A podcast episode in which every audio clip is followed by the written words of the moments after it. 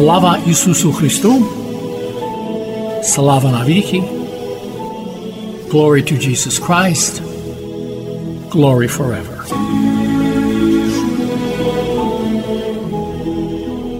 You are listening to Christ Among Us, a program brought to you each Sunday at this time to reach those who are elderly or ill and those who are not able to attend their church for Sunday worship.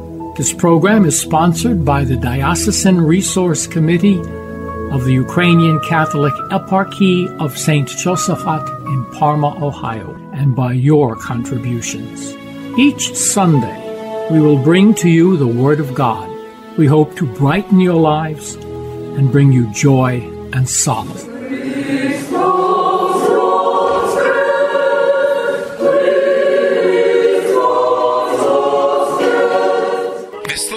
Отця Івана Чаровського, паруха Української греко-католицької церкви у Пісбургу. Тішуся і радію, що маю цю нагоду вас всіх привітати.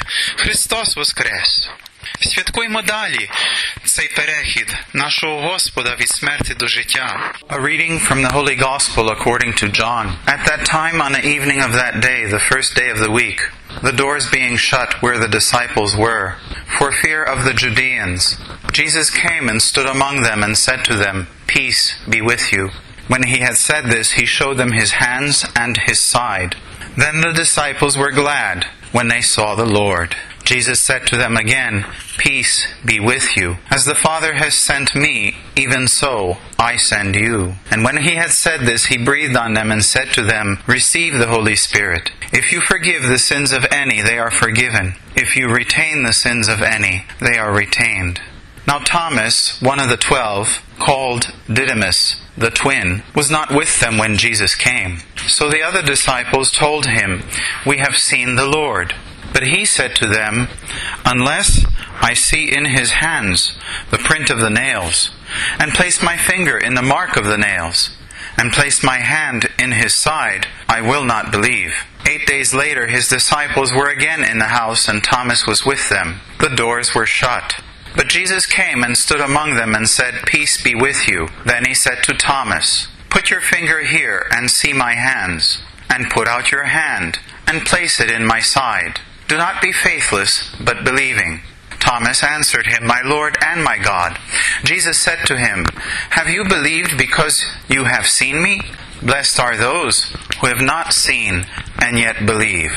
Now Jesus did many other signs in the presence of the disciples, which are not written in this book. But these are written, that you may come to believe that Jesus is the Messiah, the Christ, the Anointed, the Son of God, and that believing you may have life in His name. Хай воскресне Бог і розбіжаться вороги Його, і хай тікає від лиця Його ті, що ненавидять Його.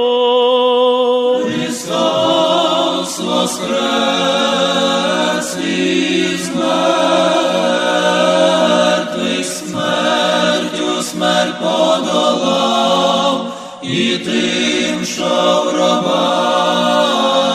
життя voice of Father Ivan Chirovsky, pastor of St. John's Ukrainian Greco Catholic Church in Pittsburgh. I feel very blessed to have this opportunity to greet all of you. Christos Voskres, Christ is risen, as we continue to celebrate this most glorious and joyous feast of our Lord's Pascha, his Passover from death to life. Let us reflect together for a few moments upon that which may indeed help fulfill the grand petition of St. John Damascene in the Paschal Canon, that the Lord Jesus grant us to become ever more closely united with him. In life we can have many presumptions. Some may be accurate, but others are simply misleading and false, maybe even dangerous. Long before there is a great fast, or a Sunday of Pascha, or even a Thomas Sunday, can we have the feast of our Lord's encounter with Simeon and Anna.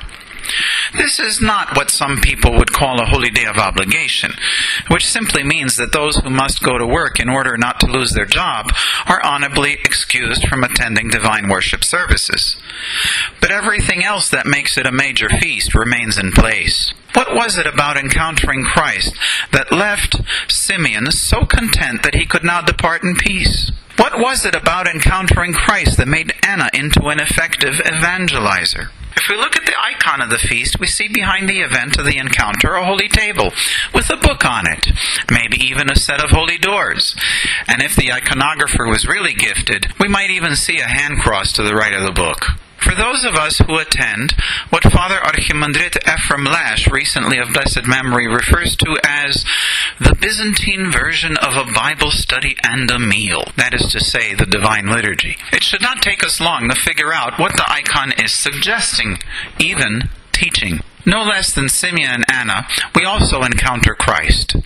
We encounter him in his word, the scriptures, especially the gospels, and in his holy mysteries, especially the most holy mysteries of the Eucharist, mysteries of repentance and reconciliation. So the icon is attempting to invite us to clear up any inaccurate or false presumptions we may have had about living our life in Christ.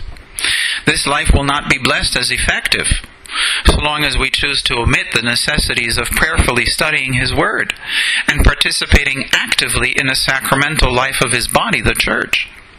A vibrant life in Christ, one that can face the trials of our present age with courage, requires His Word and His holy mysteries, which then bestow upon us fringe benefits, the mercy of God, so to speak.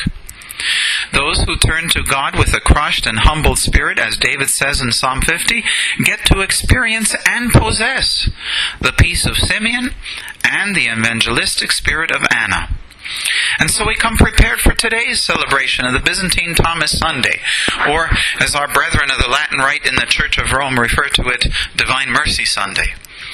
Could there be a presumption here that also needs to be cleared up? Or to use biblical language, is there an idol here that needs to be smashed so that we may worship in spirit and in truth? If by divine mercy we mean a steadfast love of God, which cannot change God's desire to love and save us, then this is perfectly on the mark. Is no sin that we can commit which would change God's position of being a God of love, desiring to liberate and deliver us both from the sin and consequences of sin. However, the issue is here not whether or not God loves us. God is not the one who is defective here. The issue is do we love God enough to pay attention to Him?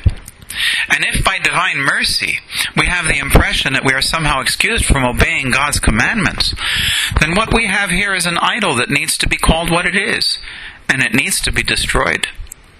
It's not uncommon to hear people say that God is so merciful, so loving, so kind, that he has developed some sort of amnesia or even stupidity when it comes to his own laws.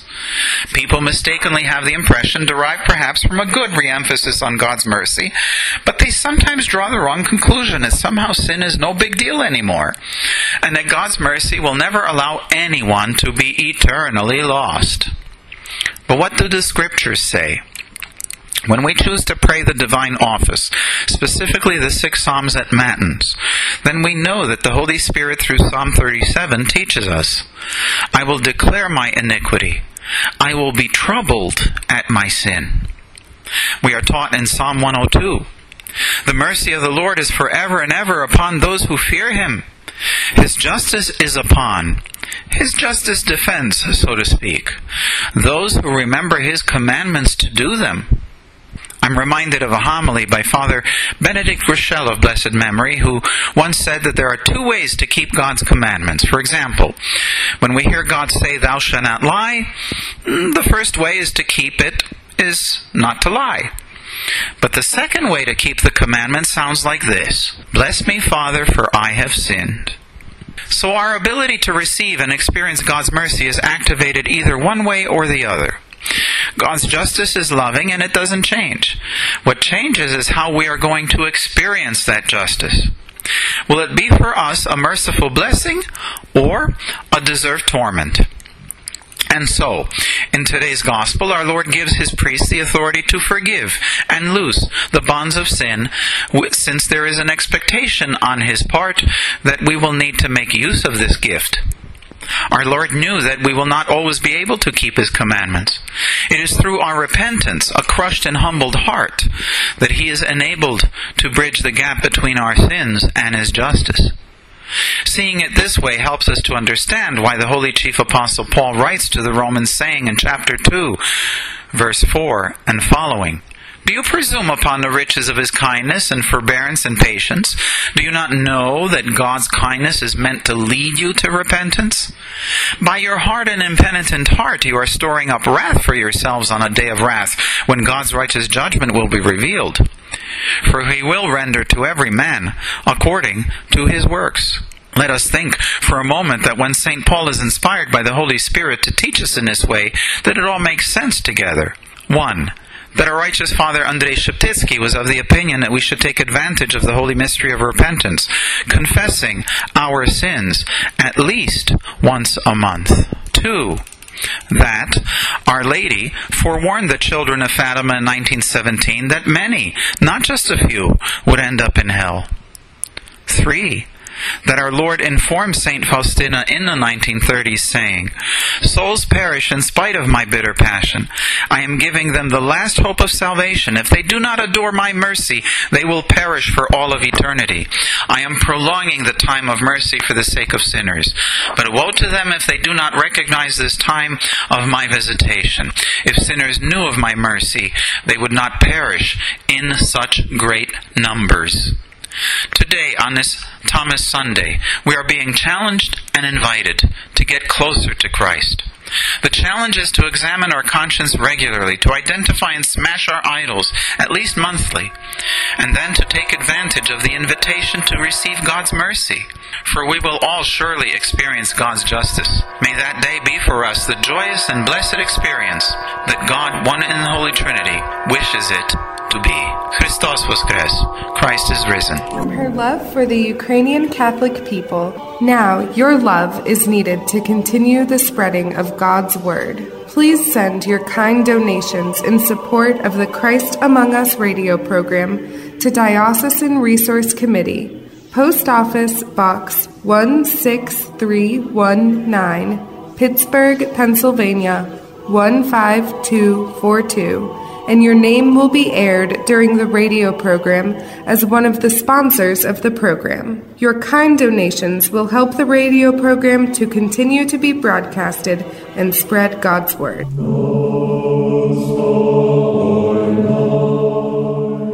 This is Father Michael Pulaski from Saints Peter and Paul Ukrainian Catholic Church in Ambridge, Pennsylvania. A reading from the Gospel according to St. John. In the beginning was the Word, and the Word was with God, and the Word was God. He was in the beginning with God. All things came to be through him, and without him nothing came to be. What came to be through him was life, and this life was the light of the human race. The light shines in darkness, and the darkness does not overcome it a man named John was sent from God. He came for testimony to testify to the light so that all might believe in him. He was not the light, but came to testify to the light. True light which enlightens everyone was coming into the world. He was in the world, and the world came to know him, but the world did not know him. He came to what was his own, but his people did not accept him. But to those who did accept him, he gave power to become children of God. To those who believe in his name, who were born not by natural generation, nor by human choice, nor by a man's decision, but of God. And the Word became flesh and made his dwelling among us. And we saw his glory and the glory of the Father's only Son, full of grace and truth.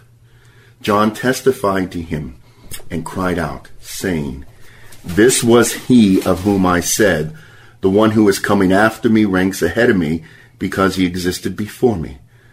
From his fullness we have all received grace in place of grace, because while the law was given through Moses, grace and truth came through Jesus Christ. Glory be to you, O Lord. Glory be to you. Christos Voskres. This is Father Michael Pulaski from Saints Peter and Paul Ukrainian Catholic Church in Ambridge, Pennsylvania. Jesus Christ lives, and I too will live. Isus Christos живе et en mon mot je veux. Jesus Christ lives, and I will live as well. Blessings on this resurrection morning to all our brothers and sisters in Christ. Every resurrection day, I can't help but think of the great saint Mary Magdalene on that very first resurrection Easter morning. When she and the women went to the grave, we have to remind ourselves that they were defeated people. Jesus had died. All their hopes were gone. All their dreams were gone. Everything was gone. Uh, everything that they believed in. The apostles were in hiding. Only the women had the courage and the strength to do what they needed to do and go to anoint the body of Jesus. But as they went there that first morning, their hearts must have been very, very, very low. He was gone. He wasn't coming back. Everything that they believed in was over. They had been defeated. They were, in fact, defeated people. But as they go to the grave, and especially as Mary Magdalene goes to the grave, something's amiss. Something's wrong. They were worried about moving the rock. It was a huge rock, and they would have great difficulty moving. And they were pretty sure that the guards who were placed there uh, by Pilate weren't certainly going to help them. But when they got there, it was gone. The stone was already moved. And they looked forward, and they looked in, and they came in, and, and, and there was no Jesus. What could possibly have happened? First, their thoughts would have been no doubt that the body had been stolen.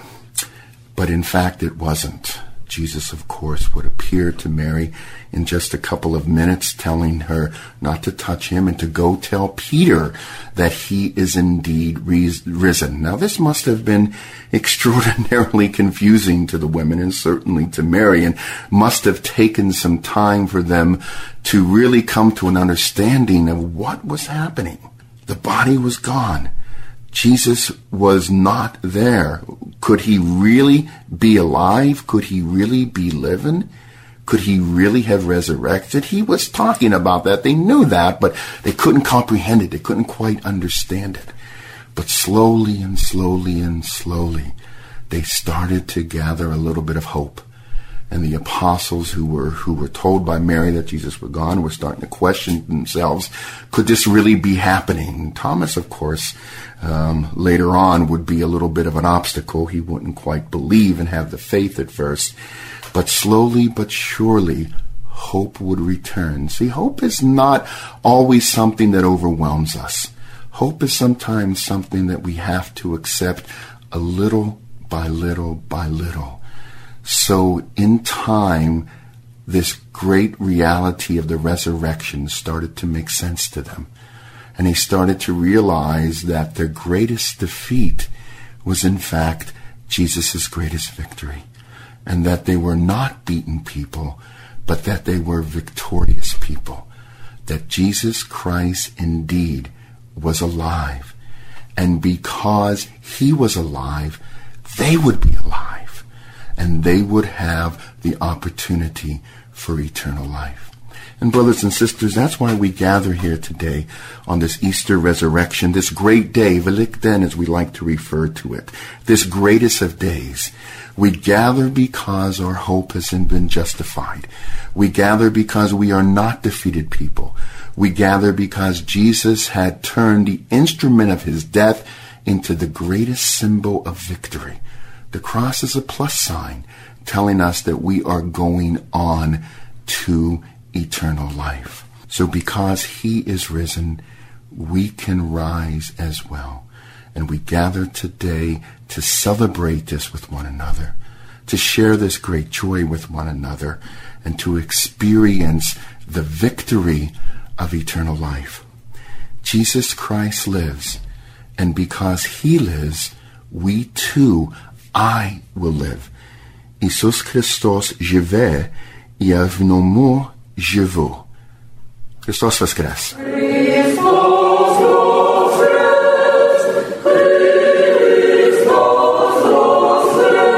Слава Ісусу Христу!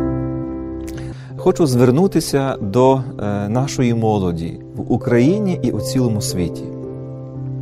В цей день е, церква традиційно звертається, молиться і хоче слухати і спілкуватися е, з українською молоддю. Цей рік уся Вселенська церква переживає під е, таким знаком приготування до е, папського синоду на тему е, місії і покликання молоді е, у сучасному світі. У свято входу Господнє у Єрусалим ми бачимо Христа як виклик. Він входить у Єрусалим і його приймає молодь. Юнаки ріжуть молоді галузки, кидають перед Ісуса Христа, який в'їжджає на ослі, е, свій одяг, який знімають і стелять по дорозі. Е, Христос є викликом для тогочасного е, державного апарату, є викликом для цієї столиці, викликом навіть для релігійного естеблішменту. Євангелист одним словом це називає увесь Єрусалим заворушився. Але цей виклик, який сьогодні Христос звертає до усіх нас, кличе кожного з нас сьогодні намагатися зрозуміти, що означає йти за Христом в наш час. Що означає бути християнином? Християнином там, де ми живемо, вчимося, працюємо. Ми знаємо, що бути християнином означає діяти втілювати свою віру у конкретні вчинки. Іти за Христом означає рухатися, означає мінятися і міняти світ на краще, у якому ми живемо. Кожен із нас, е, коли народжується, несе у своєму серці певні дари, таланти, певні нахили, е, певні здібності до того чи іншого виду Е, діяльності, знання. Е, ми всі є сьогодні запрошені відкрити своє покликання. Сьогодні хочу разом з вами поставити таке запитання у світлі сьогоднішнього свята. Що кожен з нас є покликаний зробити у своєму житті? Можливо, людина молода, яка стоїть лише на початку життєвого шляху, має себе запитати, Е, ким я маю бути в цьому житті? Медиком, музикантом? Що я маю робити? Можливо, із зброєю в руках захищати свою країну, може бути волонтером, а може, маю покликання до монашого чи священичого стану, або Господь мене кличе бути е, добрим батьком чи доброю матір'ю. Відповідь на це питання є дуже важливим.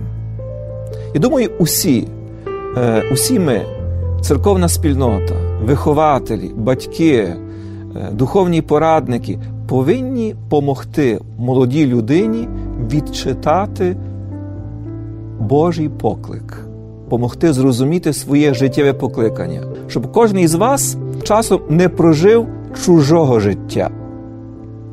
Але справді зрозумівши, до чого Господь Бог нас кличе відповів на цей поклик. Лише тоді, коли ви матимете відвагу відповісти на поклик Божий, зреалізувати те покликання, яке записане у вашому серці, лише тоді ви станете щасливими. Цікаво, що е, е, слово відповідь, відповідь на покликання має той самий корінь, що й слово відповідальність. Бо всі ми є відповідальні за ті дари, які дав нам е, Господь Бог. В цю неділю е, я хочу запросити усіх вас прислухатися до голосу Божого, розібратися у собі. Прийняти ту допомогу, яку церква сьогодні хоче вам надати, щоб допомогти розрізнити своє життєве покликання. Але особливо ми сьогодні хочемо молитися за вас, дорога українська молоде. Будьте відважні, не бійтеся викликів, слухайте поклик, здійснюйте своє життєве покликання, будьте відповідальними тоді станете зрілими і дорослими. Нехай Господь Бог вас благословить і своєю ласкою благодаттю Духа Святого зробить усіх вас щасливими. Веселого вам свята! Слава Ісусу Христу!